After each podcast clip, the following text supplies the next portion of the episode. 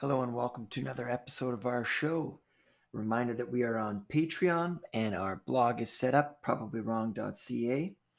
Today's guest is Timmy Tamian.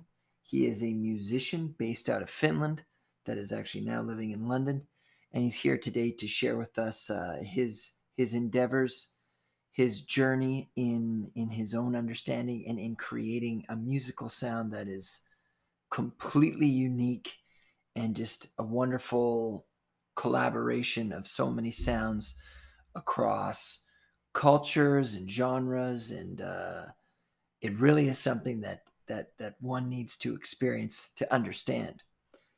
It was a pleasure having him on and uh, let us know what you think. We're on instagram as well and we love hearing feedback from you. So enjoy the episode and please have a wonderful day Uncut, uncensored, and unfiltered. This is an open mind, and you're listening to I'm Probably Wrong About Everything.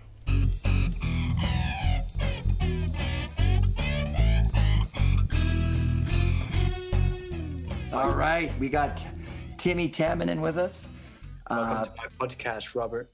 thank you thank you man i gotta say uh, we, we might as well start off with how we even met each other like Yeah. this just goes to show the beauty of the world that we're living in Yep. so how, how do we meet I went on a comment section. I have a very bad habit and an addiction of going to random comments on Instagram and reading what everyone thinks. And it's a gift and a curse because I know how everyone thinks. And yeah, that's that's also a curse. So I found you there in a political post.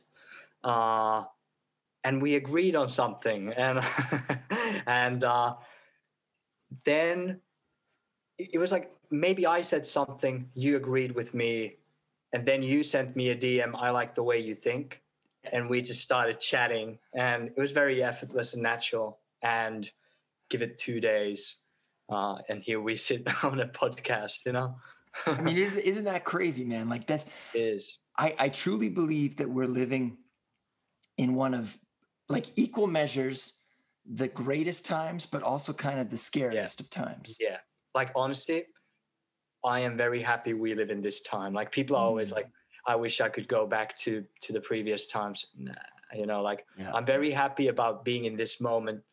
I would love to change uh, circumstance, like situations, you know, uh, but like the opportunities that we have right now, no one's ever had this before. And you know, in music business as well, uh, we kind of look at like all the indie bands, you know, like a lot of people have kind of nostalgia. I used to be very nostalgic about the Mm. the golden 90s and how rock was kind of the big thing, but then when you really look at the music business, sure you had your Nirvanas and things like that, and same with hip hop, but how many people actually got screwed over?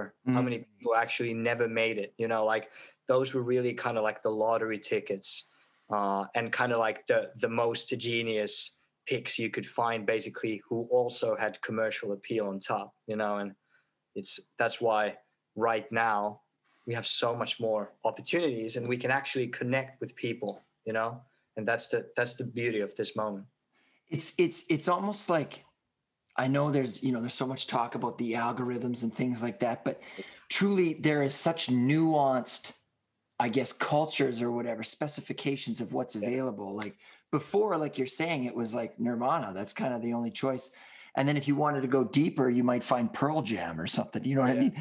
But it was limited and now with the internet anything is available and you just kind of have to you have to look for that niche. Yes. and and I guess it's it's a double edged sword in the sense that uh, uh, because there's so many choices, it will never like like what really becomes big. And and I was talking to uh, a podcast, African Retooled, and they talked about how the Earth is flat now. Like Mm. not in the sense of of uh, you know Flat Physically, flat. yeah, it's yeah, they're not flat earthers, but not not physically, but in terms of financially, like there's Yes. more opportunities. and it's going more and more. We see Yeah. it like right now as we speak. They're still. I think they just had like the second wave of the whole Gamergate thing, and it's still going on. And Yes. that's a great example of it. You know? Is that And like are you talking about the GameStop thing? Yeah. Yeah. yeah sorry. Yeah. Oh, no, no problem. Yeah.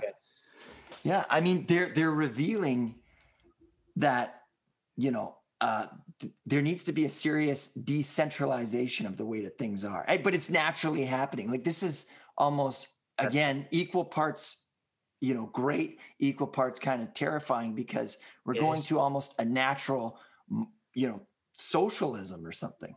hmm That's the thing. And really, what it is, when you really boil it down, I was just thinking about this in the shower like two days ago. Like, you see this everywhere in nature. I was thinking about how, like, like empires kind of like you have the Roman Empire. Yes, And at one point, it's like the mightiest thing of all time. in its zenith. Yeah. in the future it just crumbles. We are seeing it right now sadly with well sadly and and gladly with america you know it's a double-edged sword.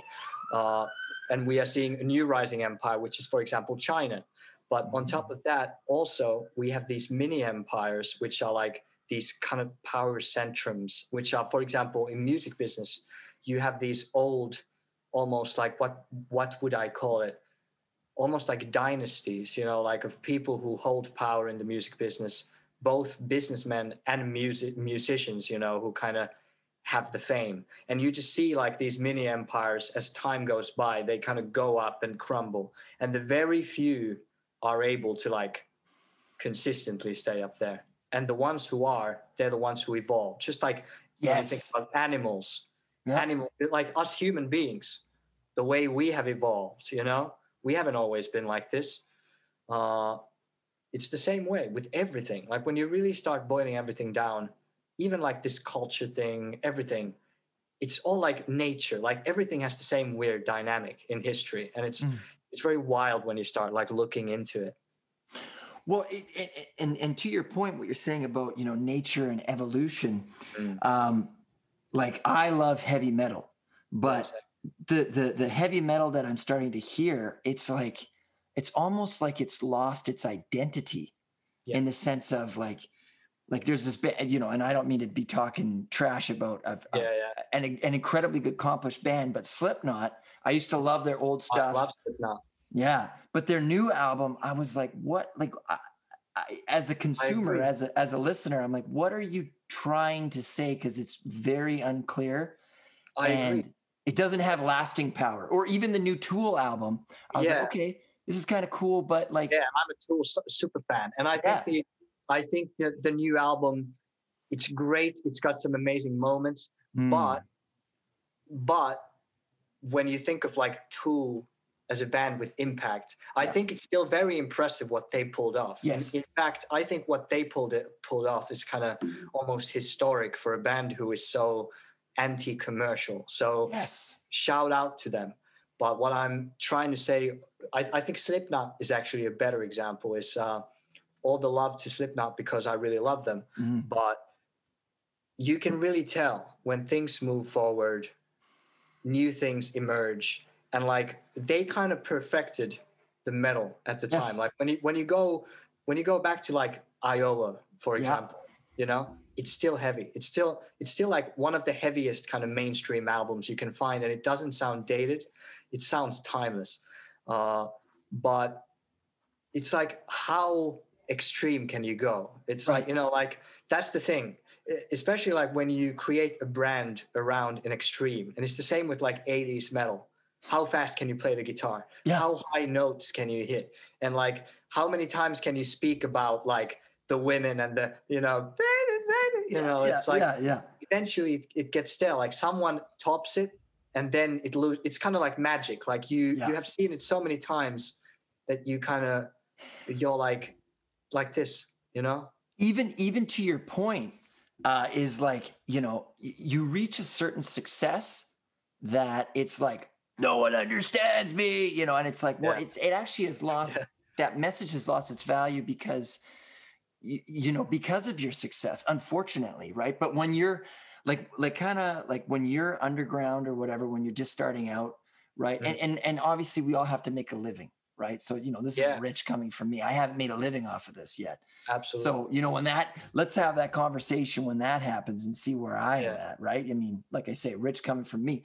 But when you're just starting out, that message is not disconnected of no one understands me. It's very well connected because nobody understands you. but then as you become incredibly, you know, uh, uh, successful and celebrated, mm. that message actually, I think it changes because it's gone from, it you know, nobody understands me to like, fuck, man, has anybody ever understood me? Right. Yeah. Like Robin Williams even said, the worst thing, and he was obviously highly successful, is mm. to be in a room full of people and feel alone. Yeah. Right. Exactly. And I think that's why, you know, connections like ours, it's like it's so real, right? Because we're not necessarily yeah. playing the game that's been historically played of, you know, celebrity, right? And I yeah. think that this is the new kind of precedent. I agree. And still like uh, for me, and I talk about this in some of my lyrics, I like to be very honest about who I am. I you know, I'm after fame. I, I don't hide yes. that. Like I'm after fame. We all are. I'm not I'm not for fame for like the reason of like now I'm famous. That's it. No, I want fame because I understand power. And when you're famous, people listen to you more and you're able to make more change, you know? Uh, so it's more about like opening up rooms and being, you know, or like opening doors and getting into rooms. That's how I think of it. And leaving your your mark in the history. But I agree with with your point about that, like no one understands me thing, uh, and how when you look at some artists, they are able to remain more relevant over yes. time because that's not their only thing. For example, let's use Kanye West as an example. He started out as a guy who was always very megalomaniacal mm. and very mm. like he never tried to be like I'm I don't care about success. If mm. you were one of these guys, for example, uh, another rapper, Tyler the Creator, I feel like he for a while had a bit of a problem with his fans because he started out as this like uh, you know like a rebel character, yes. and then all of a sudden he is and Logic is another great example. All of a sudden, like both of them are very successful, and it's hard not to talk about your success when you finally make it. Like you're like, I can finally talk about it, but but the audience don't necessarily connect with that. They came to you because you were about something else. Whereas someone like Kanye West from the start was like, he always had these CEO aspirations and he was always uh, kind of like thinking big and I'm going to show it and I'm going to buy my, you know, like bu- right. buy mama a house. So, you know, like, but he's always, he's remained still very creatively relevant. So, you know, like he still creates amazing music and the brand hasn't really changed. So the people uh, who are with him, some people are like, I miss the old Kanye, but it's you know he's still the kind of the same guy. He's just got more money and now he can be wilder, and he's probably got kind of the wrong people around him at times who allow some of the worst aspect, yes. aspects of his personality because we all have them. Let's face it, I have them. You know, everybody does. Uh, that's our ego. That's the ego, exactly, yeah. and like that's why I'm thinking like uh, regarding ego, for example, it's a very dangerous thing. It's the number one enemy of creation, but it's also it can be a friend because, like, for I look at a great example is Axl Rose from Guns N' Roses. He's the perfect example to me of like over overblown rock ego, which created some amazing things. Right. But at, at its worst, it was like when they released Appetite for Destruction, the debut album for Guns N' Roses. It's more of a more of a band album, you know. Everybody's mm. kind of got like an equal voice. But after that, on Use Your Illusion, part one and two, you can tell who is the band leader. It's Axl right. Rose. It's kind of like an Axl show, and that's how it was. That was the dynamic. Now, I love it because it was like it was almost like a circus act. So it was crazy, you know, and I love that. But like you can tell the dynamic has shifted, and the albums are very kind of bloated so, for mm. example, hmm. if there was like a Rick Rubin type of a guy who is known to be kind of like this wall of sound. Ego. Yeah, like everybody take the ego off and think about the art. If they had that type of guy in the room who could have reined in uh, Axl some of the worst impulses, I think we could have had like one album that is one of the greatest rock albums ever. Now, I love Use Your Illusions. Don't get me wrong. I love them. Uh, but they are definitely kind of like an acquired taste in the sense that they're very long, very you know like filled with material. Uh, but if you had less of ego, like basically the ego created a lot of that stuff. But the problem is that at some point you need to learn to detach the ego at the final process when you start thinking about the art product. And I feel like a lot of the previous artists didn't necessarily understand this, but you can't really blame them either because this whole like music thing, it's like popular music is it's a relatively new thing, isn't Can it? I mean can anyone can anyone sustain creative success? That's the thing. Right? Knows? Because because a good artist, I mean, like I don't know about you, but there's the artist, so the creator, and then there's the audience, right? Because Yeah. typically when we create something, it's a message that we're making for an audience, right? Which is why the internet's so amazing because there's so many, you know, nuanced audiences that can access Yep. this. But it's the balance, that fulcrum of the artist and the audience. Because, for example, this, the show that I do, Mm. I mean, I can kind of, I can draw on, right? Like I have a mate, like I thoroughly enjoy these conversations, but people say, oh, well, you lose their attention after 40 minutes. And it's like, okay, but do I want to create something for them at my own sort of uh, uh, detriment? Or like it's that again, it's that balance. So how how do you balance that? I love that. Uh, that's a great question. And I feel like for the longest time, I kind of battled with it. And I've still been battling with it because if you look at my discography right now, Yep. it goes like this 2018, I released my first album that was self produced. That was one album. The next year, I released a lot of songs where I was kind of like trying new things. I removed some of them. I made a new collection out of them, which was like the songs out of that year. Later that year, I released another album. Then comes 2020. Something, something clicks in my head. Right. I'm like, I've got all these different routes and directions where I want to go. I want to be, and I have always talked about this, and this is still my vision, and it will never go away. At the same time, I want to be the biggest pop star there could be. I love people like George Michael. I love that soft pop. Like, I Mm. don't hide it. I want to sing love songs to women, you know, and things like that. But on the other hand, I want to be able to do crazy things, you know, and like Yeah. wacky concept albums, heavy shit, tool shit. And I was like, for the longest time, I was like, how can I do this? There has to be a way of doing this. So something clicked inside of my head last year. and I started out with one album with my friend Wes. Uh, we made this hip hop project. Then I was like, I got to do another one.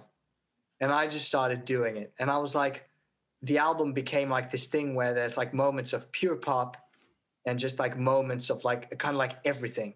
Then I was like, all of a sudden, I had again another album idea. I was like, am I going crazy? I made that. All of a sudden, Maybe you're some- going free, right? that who knows but like then it's summer i've released three albums at this point now this album was another one that i really wanted to make which was uh, it's called vices and it's kind of like this uh, combination of of 90s r&b influence combined with very alternative darkness and guitars and like very tool type melodies and things like that. Uh, now at this point i start going a bit mental. So all of a sudden three albums turns to five. Five turns to eight. And at the end of the year i had this deadline like okay i will allow myself to write as much music as i will ever want to do write out your craziest ideas don't limit yourself just write whatever you want to write and then once the year changes it's like bang stop for a second uh, and I was able to pull it off. It was one of the most one of the most grueling process of, of my lifetime. Like I really I still got like papers there on the wall so I can show that. Uh, I had like I had like lists of the albums and I was really like a scientist, like marking different Yeah. things and like BPMs and tempos and like drawing arrows, like the track list is like this. And uh, I was able to finish it like in, in like three days before the deadline, before the year changed to 2021. Uh, and I was so not like now I really understand what like a real burnout feels like. I was able to luckily I was able to avoid that. But now like I was so emotionally done for a second because I was like You had you had literally expelled yourself. yeah. So let's let's put it like this. Up until this point, I think I had been this very locked guy, kind of guy with almost like a very OCD-ish personality. Uh, but at that point, I just started kind of like just writing everything out and being like, Timmy, show your ugly side, show your beautiful side, show your vulnerability, everything. And I started writing those things out. And once they had come out, I was so exhausted that I felt like I had transformed finally into who I am now, who is me. So I had kind of let myself finally free from the shackles of myself. Dude. It's Timmy, crazy. man, that's un you know what, man? Like It's crazy. so And like uh, I was fucking crying when when I listened to my uh, when I listened to my albums, I was crying because I was like these lyrics are so real. Like yes. I really mean this. Like you know, like I was able to to put my different personalities and characters there, and I feel like especially towards more of like the end of the year, uh, there's songs where I really get into like my personal self without censoring myself for anyone or Mm. like anything like that. Uh, Just completely vulnerable, right? Like Yeah. go ahead. You, like what's the worst that you could do? You could kill me, you know? that's that's my attitude right, now you know i'm ready to die for this like but like that's you have to be for for the art i think i think to reach greatness you have to be ready to give away a lot and i gave everything away like seriously i gave my whole youth away for this thing because uh, i lived in finland before i moved to the uk uh, and it's a very long story i i have two albums called Side A and Side B, where I kind of go through my life story, and I talk about these things kind of like, uh, kind of like in a minimized short short story format. But I basically talk about how I go from like this very lonely child. I had a very lonely childhood. Uh, I didn't have any friends as a kid other than my cousin, but then my cousin stopped being my friend as well. Uh, because he found a girl uh, at the age of like eight or something. So I was I was like the weirdest guy in the room. The, t- the teacher would always tell the other kids like, uh, "Timmy's just kind of different." I think she thought she thought I was gay or something, uh, but that wasn't the case. I was just, I was just very weird, you know. Like Mm. I just wasn't able to make friends, and when I tried to make friends, I was like very hyperactive as a child, like incredibly hyperactive. Uh, I, So- I can resonate with that. yeah, You so know? te- the teachers had a very hard time limiting me Oh. you know like and, and like uh, that was it was very hard for me and i feel like as a result of that i learned to kind of like i had to like learn to ground myself and i learned i went from being incapable of making friends and being like the biggest doormat in the world to all of a sudden i learned the power of humor. And all of a sudden i became like i learned to be very charismatic and like being able to make friends in an instant. And i don't know what it was but like it, it clicked in one summer. I was able to like all of a sudden make friends with everyone. But this kind of blinded me in a way because i started being friends with everybody. I hung out with kind of like uh, the popular types of kids but then also i hung out with like the rebel types of kids. And uh, i started like really getting blinded by sexuality. So i was like like you know like when, when you can get anyone like you're very undesirable. And all of a sudden you realize like Mm. how to like for example hit on women or like things Yeah. like that I And you started- equate that with your worth, right? Oh, because I can. exact there you go Yeah. exactly and the group worth as well so I, for for a brief period of time i started getting like very blinded by this like i started like like for me my worth for a while became like i just need to like almost like a pickup artist type thing like i just want to Mm. I just want to like charm women and things like that. And I started getting, it started getting like very wild. I was also hanging out, ha- hanging out around like friends, very different types of friends. One of my friends, who I'm no longer friends with, he was a straight up sociopath and using me and like abusing women uh, that I didn't know about at the time. But then I was also around like a lot of like people who uh, we lived like a very fast like drug lifestyle. Yep. And I was kind of like this weird. You think it's like, fun, but then when you step outside, you're like, "What the exactly, fuck was I doing?" Yeah. Exactly. And it started getting so out of control, especially for me and my mm-hmm. personality. Like I was truly lost. Like I was just crying myself to sleep every day and like driving around in my car, just like crying every day. And I don't know, I didn't know why. I just had like this weird, weird, horrible feeling. But then you, I was like, you and me, I- you and me feel deeply, right? Because I can resonate with this. I yeah. was blinded by, you know, alcohol and like I hardly drink anymore. You know, I, I, I thank the powers that may be that got me away from that. I still drink beer because I fucking love it, but yeah. you know, I, am not blinded by it. I'm not trying yeah. to mask it, but because you and That's I feel deeply, I mean, clearly I can tell you and I feel deeply. That's how we're able to create things or to have conversations or whatever to speak freely because we can feel. A lot of people yeah. aren't necessarily able to feel. And that's why with your music, you know, and sorry not to interrupt you, but I can feel it, right? because I can be quite insular. Like it's like I need to experience this. Like if I'm around other people, I don't know if you've ever seen a, a movie by yourself in the theater. That's the best way to see a movie, right? Mm. Because you're not like, "Whoa, shit! Yeah. Did you see that?" You're just yeah. like, "Whoa! I get to experience this. I get to cry if I want. Exactly. I don't care, right? I, am going to leave this this movie theater, and you know, I'm not going to have to carry this experience." Exactly. Very small example, but I'm just saying, like, true art when you experience it by yourself, that's where you can get a sense of awakening versus versus there being that sort of contamination effect from the person you're experiencing it with. Yeah. So, so for me then uh I moved to the UK with two of my friends and when I moved here I woke up like all of a sudden this spell was broken. I was like all this time i've been trying to impress all of my like all my friends and being like in this spell of groupthink and going absolutely crazy absolutely ham. Like i have so many crazy stories.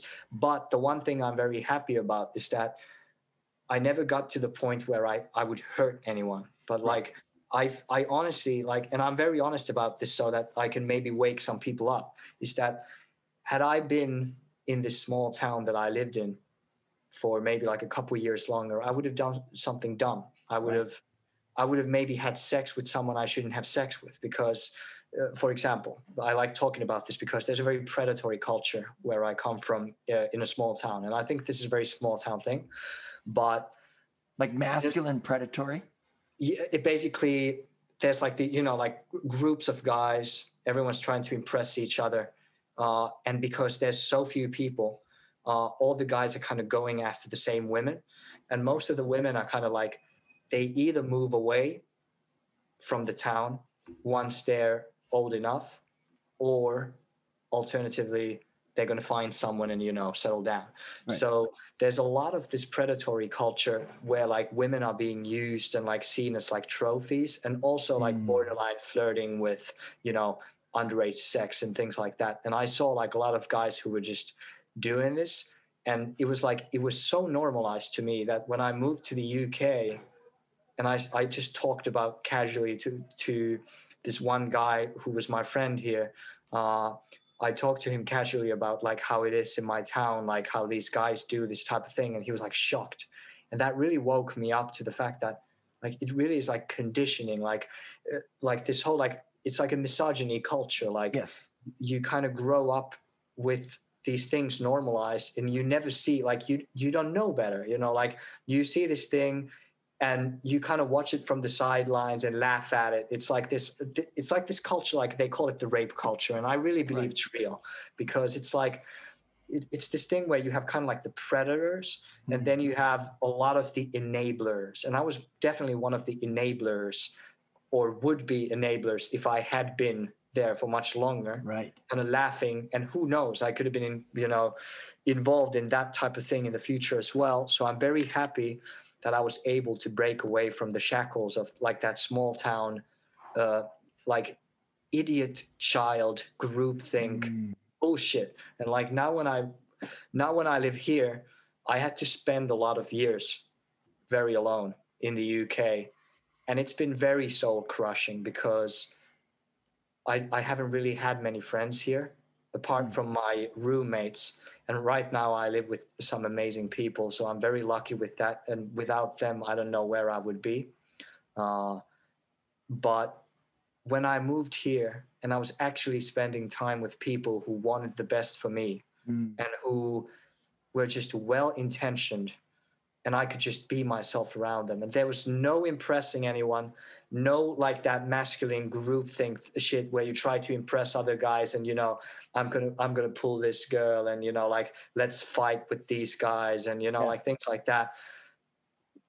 I, I feel I'm a totally different person. Like it's like to me it's crazy. And I feel like I'm still very young, but I feel like sometimes I feel like I'm 40 or something, and I've seen like many different lives, you know, in a very short period of time, and I forget that it's only been like probably like probably like four or five years or something, you know, and that's why I feel it's almost my obligation to talk about these things because I Mhm. know there's a lot of guys out there right now who are not bad guys, but they just Mm. end up in the wrong circles and I they agree. might do dumb shit, you know? Like a lot of guys. I feel like most guys actually like this. Most guys are not bad guys, but they might end up doing bad shit by trying to impress somebody else or being kind of blinded by that thing, you know? I mean, we're quite naive in the sense that you know we're still animals. We're like you talked about No, nature earlier, right? Exactly. And and and maybe part of our nature is sort of that like you know kind of like that It is, dominate. let's face it, it is. Yeah. yeah, it there you go. And and but but again, like if we don't get away from our nature, our sort of primitivism, if you will, then we are susceptible to these things. And that's why the world, you know, COVID, for example, it almost seems like that was nature's way of saying, like, you need to reset, man. You need to really Wake look up, at yeah. yourself and ask yourself what you want to be doing. And I think it, it woke up a lot of people. I can think it, I, I I think it's woken up me as know, well. almost everybody that I've spoken to on here, it is it has been like I, either they were waking up before or they suddenly woke up then Yeah. because it, there's only so much cheap liquor you can drink inside your home before you're like, okay, fuck, like I should probably try something different, you know. And then we start doing like today, I did an ice bath, you know, the Wim Hof ice bath, Ah. dude. I thought I, it, it, my neighbor probably thought I was shot, you know, because I was like, Yeah, yeah. like it was this this raw like ah, right and it was Yeah. so loud but man it was healing and there's I something bet. there's something to be said about the betrayal the the lie the faustian lie that is comfort life isn't supposed to be comfortable I like with your art when you were in that that that state where you were creating that was uncomfortable it but was, it was so a- crushing. It was Yeah, so man. crushing. but I'm what you have created, and, and I want to talk about this, dude. The So music that you've created is amazing, man. Thank you. Like like that one album, the the new one, uh, or the the one that was on your link. It was love. It was devote. Sorry, what was Songs about love and devotion. songs about love and devotion. And I'm listening to this, and I'm like, holy shit! I am listening to like some weird crossbreed between Prince, Marvin Gaye, because your singing is very soulful, and like Trent Reznor, like the way that That's it's kinda- amazing. I love that. yeah, That's dude, cool. it was like like sincerely, the fact that I'm talking to you, I'm like, man, this is a this is a privilege. I hope I don't, That's badass. you know, because That's, because no, really, that's badass. yeah, man, I'm talking to somebody who, you know, you are creating something that is almost, you know, divinely unique, but that needs to be experienced. And there's so that. much of that out there, man. I love amazing. that. And that's my mission because I want to, for me, this is bigger than music. And that's what really Right. drives me. That's why I work so hard because for me, I don't just think of like songs. I think of the impact that my music creates and that my personality, I want my personality in the future to create, which is number one. Right. I really want to be part of the solution with the racial healing. Mm, I, I really do. This is one of my biggest passions. Like, you know, first off, I've talked about this before. I'm very influenced by black music, aren't we all? you know Uh, yeah. Yeah, Look at Sam Cooke, man. exactly but Right. like but for me i feel an obligation to be part of the solution and for me the solution is one of my big missions is to bring in people from all around the world to my music and i realized early on when i started releasing my stuff i have to find the perfect fusion of different Mm. things so that i can draw people from different crowds this is Right. one of the reasons why i want to or wanted to release so much music is that i wanted to have rock stuff and i'm going to release more rock stuff so that i can really like impress rock guys so that the point is maybe someone who's like ah this guy is soft. This is not my type of music you know? They might listen to one album and be like i kind of like this. And because they i create kind of like a soul connection with them. I create like a chain with them. Mm. emotion, emotional connection. You kind of want to listen to more. You at least you will consider. And hopefully Oh, for sure, I have. that's i hope so. And like i hope this happens with more people. Mm. and eventually i hope to do this with very different types of people who then can hopefully meet in the middle more and the things will start kind of you know not necessarily fixing itself but like there will be connections made that will contribute to the healing basically Right. because I believe the more us musicians bridge the world, I think the better it's getting. Uh, because like we don't. This this is one point I want to make. Uh, we see the bad news all the time. Right. We we see George Floyd.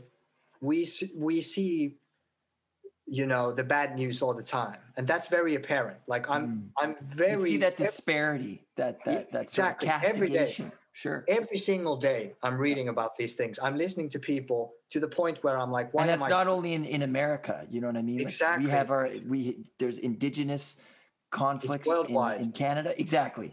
It's Yeah. worldwide Yeah. but my point is my point is every day i'm kind of like almost like torturing myself listening to people's experience Mm. and i'm sometimes i ask myself why do i do this Mm. but then again i realize it's bigger than that for me the more i do it the more i want to be part of the solution it's become like this thing where this whole thing has become a part of me i it's just like it's not superficial it's it's something like every day when i wake up i i fucking think about this Yeah. you know the point This is your it's like- purpose. it really is like uh, some, I go to the shop and I see uh, it's it's to the point where I see every single microaggression and it, that that is also like it's a gift and a curse Yes. because I'm able to talk to different types of people and like make friendships and like genuinely connect as a human being but most people are not aware for example of things like microaggressions. They're only now kind of starting to learn like oh maybe this word uh, angers this man here and like maybe i shouldn't say this to a black person etc but like to me i've been so involved with this for so long that when i see these settings it can be very emotionally exhausting because you're kind of trying to be like uh, almost like a mediator between different types of people. And then you see like these like clumsy moments of like of like chasing you know like even if it's like good intention like it, usually it is usually it's very Yeah. good intention and the road to hell is paved in good intentions. that's the thing like pe- Yeah. you know like there's a lot of people who like uh, are like i'm not racist and i believe you I don't I even see you. color, and it's like, well, maybe you probably should, right? Like, well, Mm, actually, yeah, you yeah, should. like- yeah. Yeah, yeah, and like it's like there's a lot of people who are like, I'm not racist, and I believe you. It's just that these people are not aware, aware of the fact that racism is not like an on-off button. You know, that's the thing.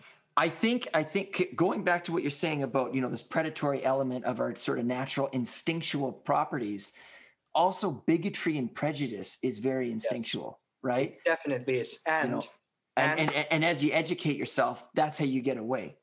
Yeah, And- go yeah, ahead, Tim. and here I want to separate something. You know, Yeah. there's constantly this this debate around uh, can white people be racist, uh, etc. You know, like number one, let's divide. Let's decide: is racism is it systemic?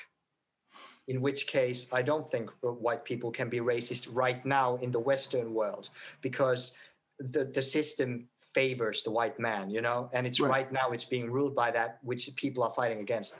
Can people from other parts of the world be bigoted towards, for example, myself for my skin color? Of course, this is human nature. Yes. We, oh, I've seen bigotry between whites. So, for example, if you come to the UK, there's racism, and let's call it racism. Uh, yeah. It's it's social. It's kind of social yeah, if we define racism as bigotry towards someone else based on their appearance, there I've seen racism uh, from the British people towards because I'm I'm a non-Brit. I see this. I see this more. I've been lucky to avoid this, but I've seen, for example, a lot of Polish and Mm. Eastern European people. They get a lot of shit, and I was thinking about like where does racism slash bigotry really come from? And I was thinking there's like a couple of things that really contribute to it. Obviously, number one, melanin levels, because they are kind of like uh, the more or less you have melanin, the more you you stick out from the tribe you're in. If if we look at it from a very primitive con- construct, you know. Number two, language. So, for example, you might ha- have someone from Poland, if they have a strong accent, and it might be the same from f- someone who's from Spain. They might have blue eyes, but still, if they have a strong accent, they're the other. You know, like th- this is the thing. So, the there's like these yeah. th- yeah there's these different things between us human beings including melanin levels including certain features that are like very noticeable you know uh, for example if we compare white and black uh, hair texture uh, and maybe like the, the lip shape or something like Right. that might be different overall you know uh, these might contribute but it's it's something that kind of sticks it makes you stick out of the tribe Mm. that, that contributes to this sense of bigotry so I've seen this everywhere, and this is why, uh, to tie it to my point, is it's become this thing where I've seen both the American racism, I've seen the systems of racism in place, which are very real, and I'm very passionate about this because I really believe I've seen so many. For example, I've had a lot of black friends talk about this thing, and they might be they might be the most intelligent, amazing, loving people. But then if you took them and put them in the wrong context, they would still be seen as the other or something lower than that. And that really hurts me when I think Yeah. about it, you know? Well, and, and and that's the nature of it. I mean, uh, that's power. That, that's a politics of power. Because if you go to India, they have the caste system, which is really kind of what this is. And there's the And that, untouchables. that has the pale skin thing as well, you know? Yeah, yeah, yeah. and there's there's the untouchables, and you can't even associate yourself with them. But that's also where we're kind of going. I think you know. Look, with Brazil. Like if you look Yeah. at Brazil, for example, yeah. there's, there's like a lot of the poor community at least has been uh, more in the black side of things, and the more white Brazilians have been able, on average, acquire power. On what average, what the thing is is that like we're all humans so even Exactly. racism that's that's a misnomer because we're all actually the same race it's just the that we we differ across the spectrum Exactly. of color and culture right exactly. but but where we're going and it's and you cannot resist it because uh, it's where we're it's where we are it's how we even came together you and i is that we're going to a point where there's there's going to be a singularity. It's inevitable. I mean booker t. Washington talked about this 121 years ago. That's that if you're trying to resist the uh, the the harmonization across the spectrum of color and Yeah. uh, culture, it's like laying your body down in front of a yes, bullet train to stop it. exactly. It's just going to ride right over you. You know what I mean? I was This is thinking about- inevitable. I was thinking about this once again. Yeah. Some people call racism a mental illness. I don't want to call it a mental illness. I don't think it's a mental illness. I It's- think I think it's more like a mental deficiency. So you're not able to evolve with the times. So basically racism Right. is, is is the human equivalent of you trying to pretend that it's still the, the 50s and you're trying to pretend that electric guitar is still the thing. It's Right. not. Let me break It's it it's imbecilic, is what it is. It I mean, my my It's friend Eric Palmer. to evolve. Basically. Exactly. Eric Palmer, he said it perfectly in an episode I just did on the Red Tails. And he said, you know, like segregation is imbecilic. But is. and, and and from it, you know, the the the there were the Red Tails that were developed and they were these African American uh, fighter pilots. And because they made the demands to become a fighter pilot, it was so stringent that who got in there was the best of the best, and they kicked ass. Um, but the other thing eh, about music is, I mentioned my friend who had just passed away, and that's kind of been really heavy on my heart. And I've just been, you know, music is is culturally universal. Every culture that I can think of, I can't think of one that doesn't have music. You know, except for maybe like I don't know some weird Quakers or something like that, and even they probably have music, Even right? them, they're like Yeah, exactly, right. They sing hymns in church. Every Yeah. culture has music. And uh, have you ever seen the movie Gladiator? very long time ago. Yeah. Dude, okay, there's a song at the end. It's called Now We Are Free. And uh, I think it's like Lisa Gerrard is the lady who sings it. Mm. And it's not even in a language. She's like singing like a made up language. But, you know, it's just like it hit me on such a, a universally human level, right? That dude, I was weeping like a baby. But it was such a, it was like a, he- I was experiencing healing. And the world needs more of that. The world needs to heal. I right? Agree. we Uh, cannot all- think ourselves through this. we carry collective trauma. Yes. Every single one of us. We carry collective trauma. And right now, when you go on Twitter, you see Mm. angry people pit up against each other. This is why I'm not on Twitter. Guess what it is? It's basically collective trauma coming out of everyone and exploding in this fashion. Now, the question is is it beneficial in the long run? I don't know. Is it going to be like, I hope that eventually at some point everyone will go like, why am I doing this? Or like, I want to evolve past this. And I really hope this happens. So right now, uh, everyone is so angry, especially like let's say, let's use as an example, uh, you might have a black person who's very angry on Twitter for a good reason, for a good goddamn reason. I Mm. support your anger. I am very angry as well. Mm. So I get that. But like eventually I recommend people who are angry to be like like step back a bit and understand I have the right to be angry. The world is a fucking sick place. But I need to I need to guard myself. Yeah. You need to like really guard your energy, step back, stay away from social media where everyone right now is lashing out against each other, everyone across the cultures, across the viewpoints about everything. Uh, and, and take the time to really protect yourself and surround yourself with great people because I believe, I hope this will change. I really hope that this Twitter era of like everyone being angry at each other, I understand it. It's collective trauma. Everyone is exper- experiencing and letting it out. But I really hope that people at some point will go like, how can we like we've Yes. expressed how we feel now? How can we now start healing this planet and fixing things? And Don't you want to think- be also part of this. Don't you think that that's kind of what you and I are doing right now by having Yes. this conversation? You know, because if you look at Instagram, I mean, this is not easy to talk about. Like I'm no, saying, no. It- you know why? It's because we're so afraid of getting it wrong. We're so afraid of getting it wrong. I mean, that's part of. Go ahead. honestly, and I wanted to, I wanted to go to this point earlier. Yeah.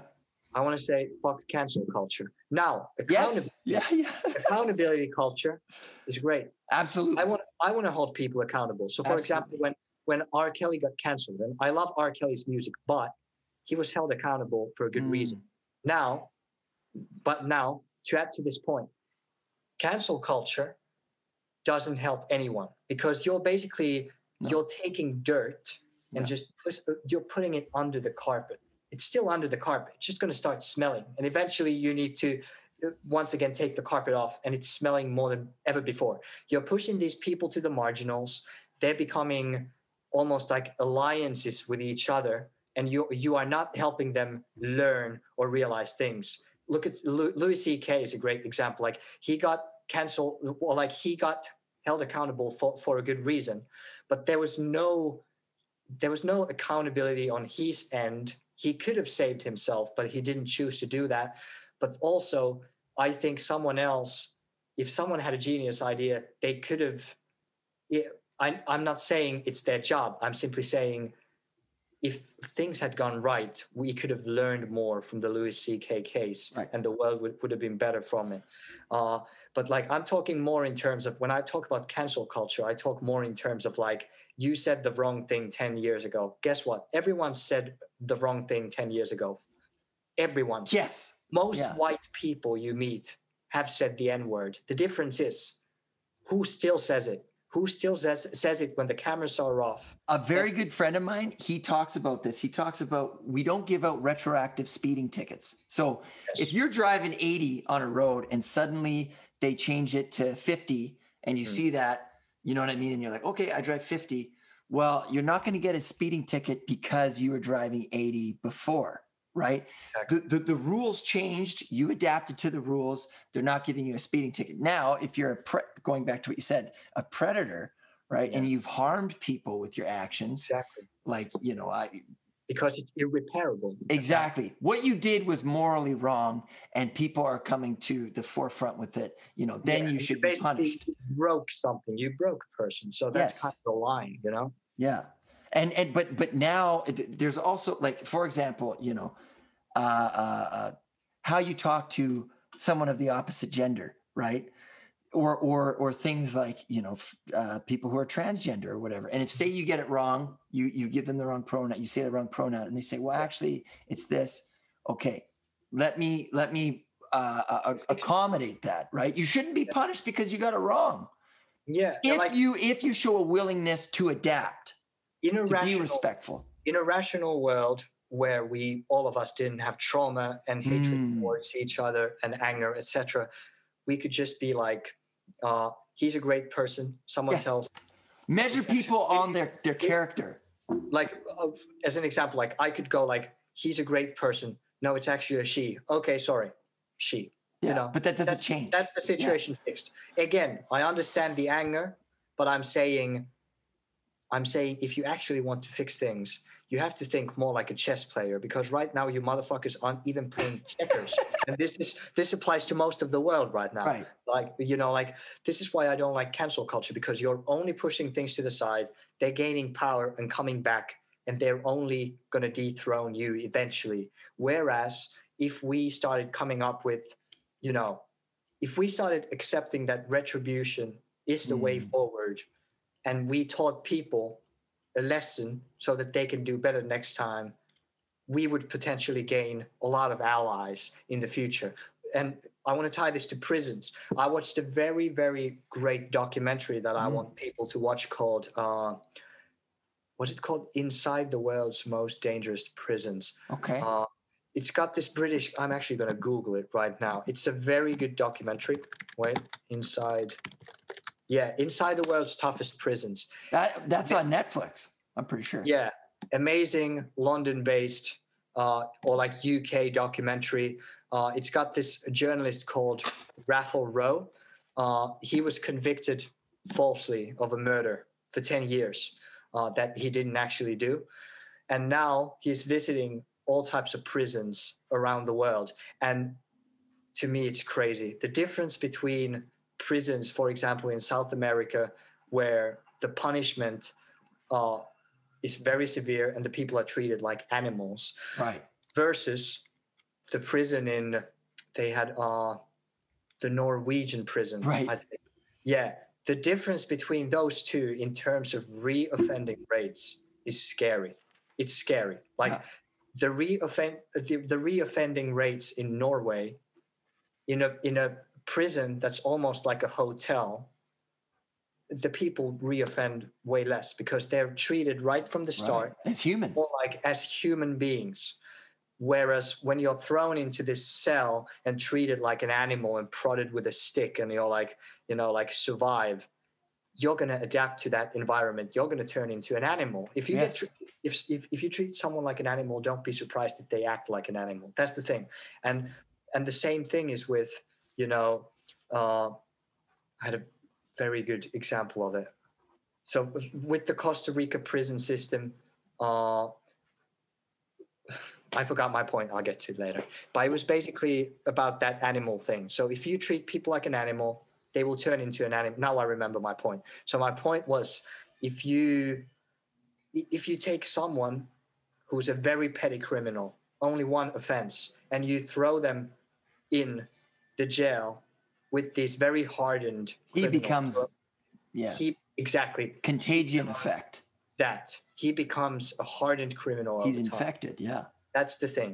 So this is why I think all of this, the prison systems, the way we look at race, everything, it all ties together. And we need to learn as human beings to look into a new way of dealing with people, understanding everyone is a human. Everyone is a creation of their own environment, their own surroundings, how they're being raised, what they see, what they hear, you know? Uh, and also their very unique predicaments and things like that, you know? So, for example, a bald man is going to look at this world differently from an overweight man, as an example. You know, everyone has their own problems Right. But- Right. we need to get rid point. of this we need to get rid of this culture of extreme punishment for nothing and hurting people for the sake of it but i'm not saying be naive you know because some people are then like people are like very like it's like People will take advantage. yeah yeah like it's like you know either let everyone run free in this very weird weird world no i'm not saying that i'm Yeah. still like you know but i'm saying like let's be more rational like you know like let's stop for a second and think what actually works you know And I think too is to sort of turn it inward. Like, for example, what we despise most in another person is often just a mirror's reflection of ourselves. And I mean, you, you, you hear sociopaths or, or whatever. It's I, I always think about why. You know, like why does this person hurt that person? You know, why does this person sexually assault somebody? Like, what is going Yeah. on there that they're abusers? Usually, it's because they have been abused.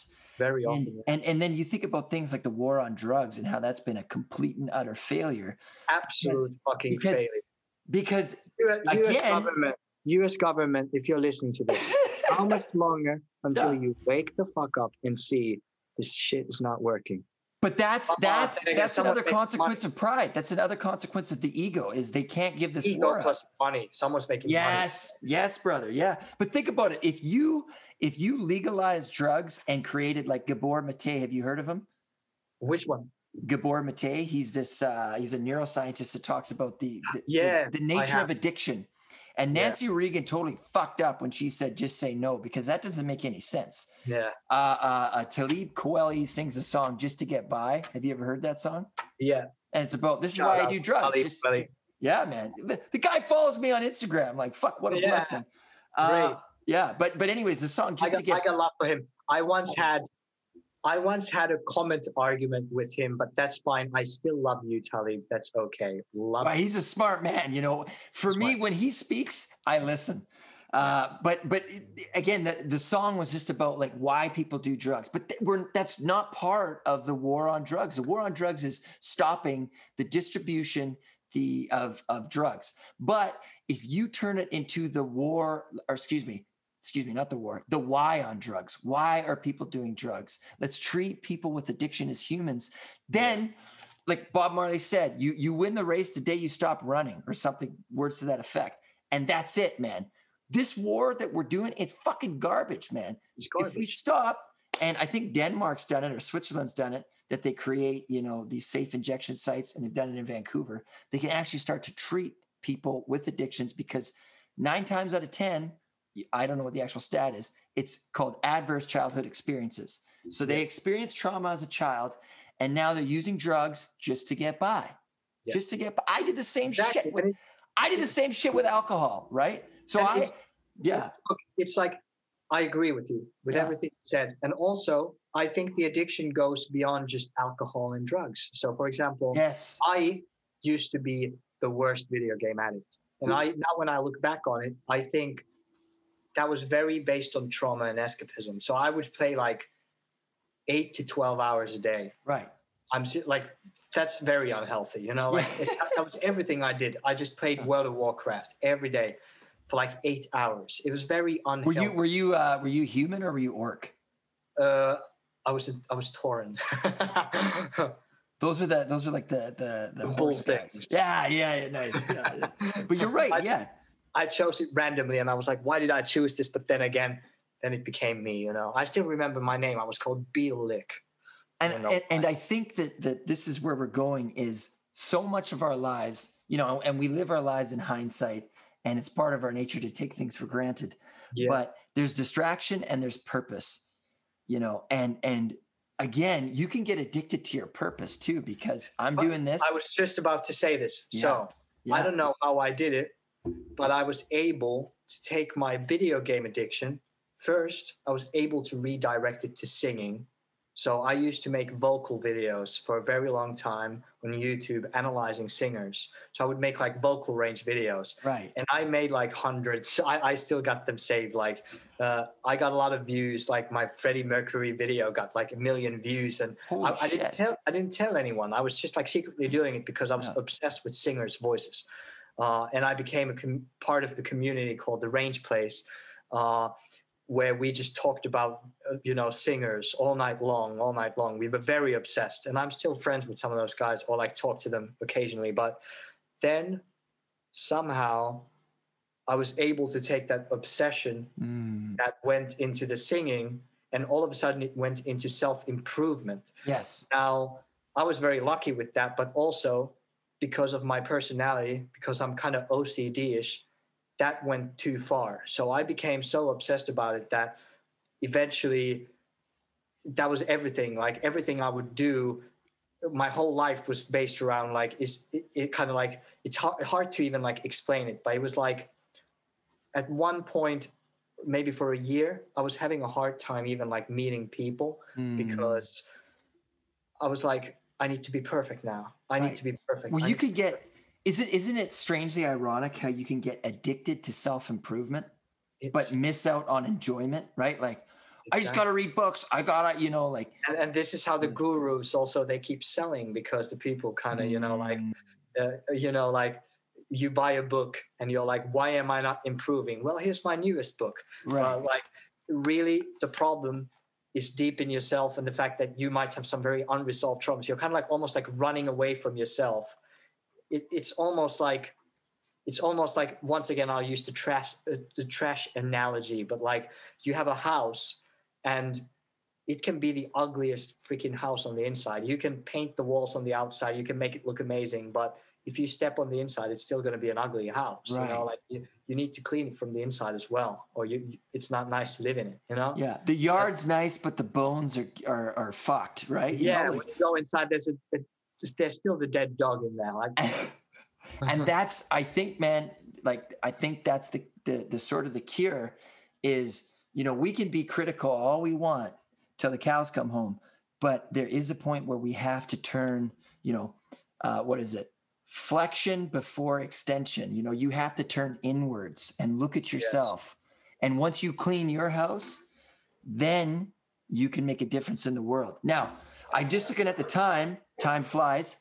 Uh, man, I, I have to say your vocal range, talking about you again and your in your skill, hearing you is like, holy shit, man. I'm hearing like I'm hearing I feel like I'm hearing the next big thing. So oh i i will i will I love it. You're, you're manifesting that out, man. You're manifesting that up. out. i'm already i got two albums on the way Dude, yeah, well, you're you're unstoppable, man. You are indomitable. So But go sorry, prob- go ahead. problem is now I just need to find out a way of marketing well, you know, Yes, because right we now, we all do. yeah, exactly. So right now, you can have the biggest masterpiece in your hands, but like people have such short attention spans Yes. that you have to like. It's more about it's more than the masterpiece. You really have to figure out a way of marketing. And now, like that's my next mission of like tapping into something that really launches me because then I know once once it happens once, I know I'll be able to kind of things will sail nice. You know. It's it's like anything in life. If you can do it once, you can do it again. You can do it twice. the hardest part. So, th- man, Timmy, thank you so much for your time. Um, I, I I got to have you on again, and I'm I'm glad Yeah, to I have you as a new friend. I love this discussion. I could have gone on, gone on with you for like two more hours. Me too. And then and then my wife called me, and I was like, oh shit, I gotta go. Hmm. I I want to say one more thing, which Yes. is if you're listening to this right now, I want all of us to really deeply think about this thing. Please listen to the people around you. Start hmm. talking to people different from you. We want to beat this fucking bullshit ass system that promotes abusers, Mm. racists, and everything else. And I think we are on the right path. I really hope so. Like uh, seriously, I think this year, I'm starting to see a lot of hope. Again, I want to say the fact that we see the bad news, Yes. but we don't really actually realize how much has has changed in just a couple of years. And I'm really hopeful that this generation and the next generation can change things up. I want to be part of the solution. I know you will be part of the solution. And everybody, let's lift up more people who've never had a voice before. And I really mean that. And give credit where credit's due. I want to give credit, for example, to my musical idols, including the amazing black musicians, artists, icons, uh, even outside of music, just speakers, just personalities, just people. I love you guys, women, men, everyone. And I want to give, I really want to pay my respect by sharing the message, Mm. putting it in my music, in my work. And hopefully we can make a change together and heal this freaking sick world. Seriously. Always cite your sources. I used to be like, as a historian in my undergrad, I was like, fuck, I just want to drink beer. I don't want to cite my sources. but now I understand the grave importance that that is. So, is. Timmy, man, thank you so much. We I we will speak again, and Yeah. uh, uh, you know, thank you so much for your time and and being open. You know, that's the change the world needs. Thank you. I agree. I agree. And one more thing before you leave. yes. in the future i want to hold a cancel bingo so if if i get canceled nine times i'm gonna i'm gonna host a big party and release an album thanks everybody for watching But I'll like, be there. i don't want to be canceled for the wrong reasons No. because i want to stand up for my friends fellow human beings but maybe i'll be canceled by the you know like the the far right and i, I would love that Don't be on the left. Don't be on the right. Be up. You know. Just be a good person you know Fuck yeah. There you go. All right, man. Thank you very much. thank you to you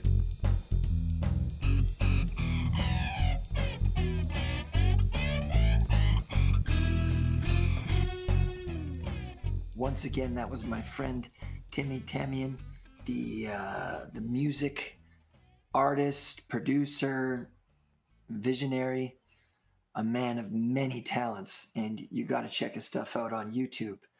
Our conversation was enriching.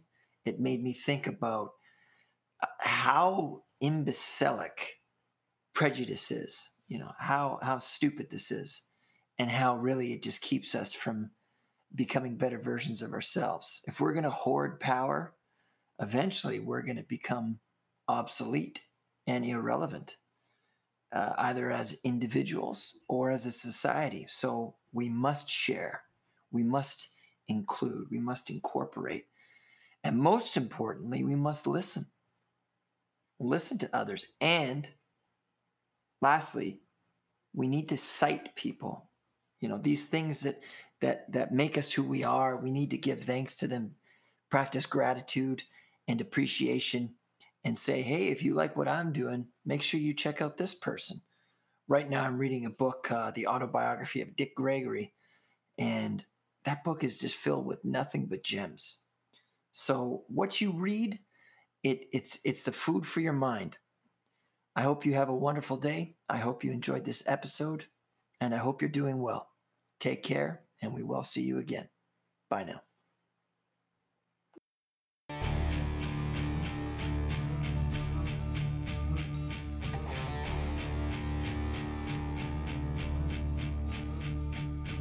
Thank you again for listening. I'm Robert Grant, and I'm probably wrong about everything.